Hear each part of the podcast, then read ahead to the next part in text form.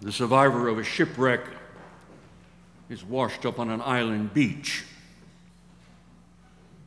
Everything is not all bad. The island is inhabited. His island existence is pleasant. He creates a new life for himself, finds work, meets and marries a woman, goes to the movies, attends concerts, and every morning takes a walk on the beach. On one of his morning walks, he finds a bottle washed up on the shore.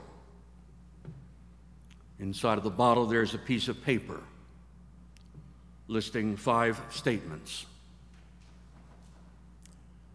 The first statement reads Lead melts at 330 degrees. The second statement reads Chicago is a city located on Lake Michigan. The third statement reads The market for eggs in Bora Bora is very good at this month. The fourth statement reads There is fresh water in the next cave. The final statement reads a war party is approaching from the southeast. The first two statements, lead melting at 330 degrees and Chicago, a city on Lake Michigan, are statements of observation. These messages are not particularly radical or important. They constitute messages that the islanders, using their own scientific methods or geographical resources, could find out on their own. However, the other three messages carry immediate importance, they have relevance. These messages are what we would call news.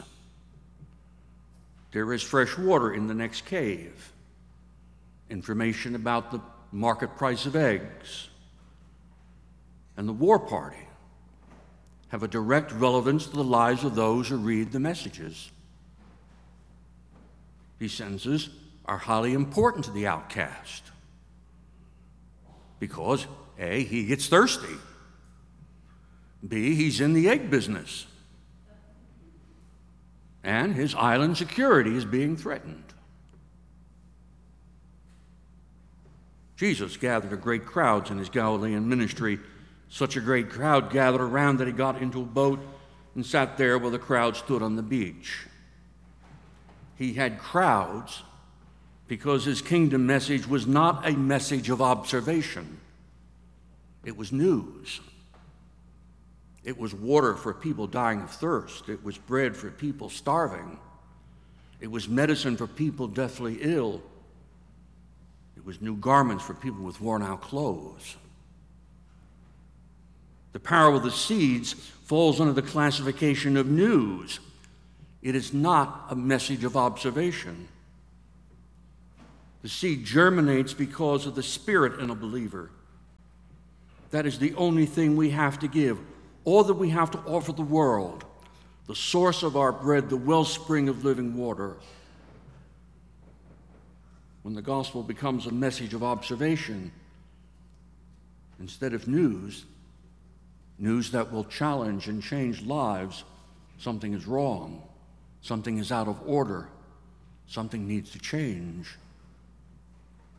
Have we taken a message that is earth shattering news and turned it into a message that looks and sounds pretty much like a ho hum observation? Chicago is a city located on Lake Michigan.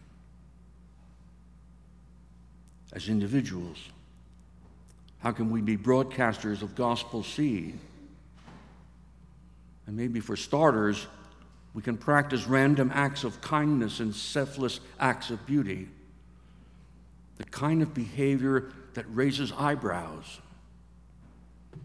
Newness is born of the Spirit, offered in unconditional love, and it turns heads.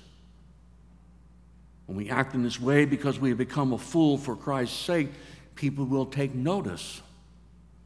They may even want what we have. But who wants the religion we have unless others see in us that we are content and happy living the way we profess? Not many, no matter how good a seed thrower you are. Most of the early converts, the way of Jesus, wanted what the Christians had. They wanted that joy, that freedom, that dedication to love through the Spirit. For it was things like this that set the Christians apart from the jaded world of their time and place. They wanted to be a part of it. We can also be broadcasters of the seed as a community. We do a pretty good job of it. Things like Magdalene House, Seven Hills, Place for AA, little free pantry, a host of other things. But I wonder, I wonder whether that sign that says Welcome Center is nothing but an observation and not earth shattering news individually and collectively, we do not have to worry about the outcome of our seed throwing. The parable tells us just to throw the seed everywhere and anywhere and let the rest go hang. Coming into a harvest is easier in some places than others. Discerning which soils will be the best is a judgment we are not called to make. It is God who brings about the harvest and not us.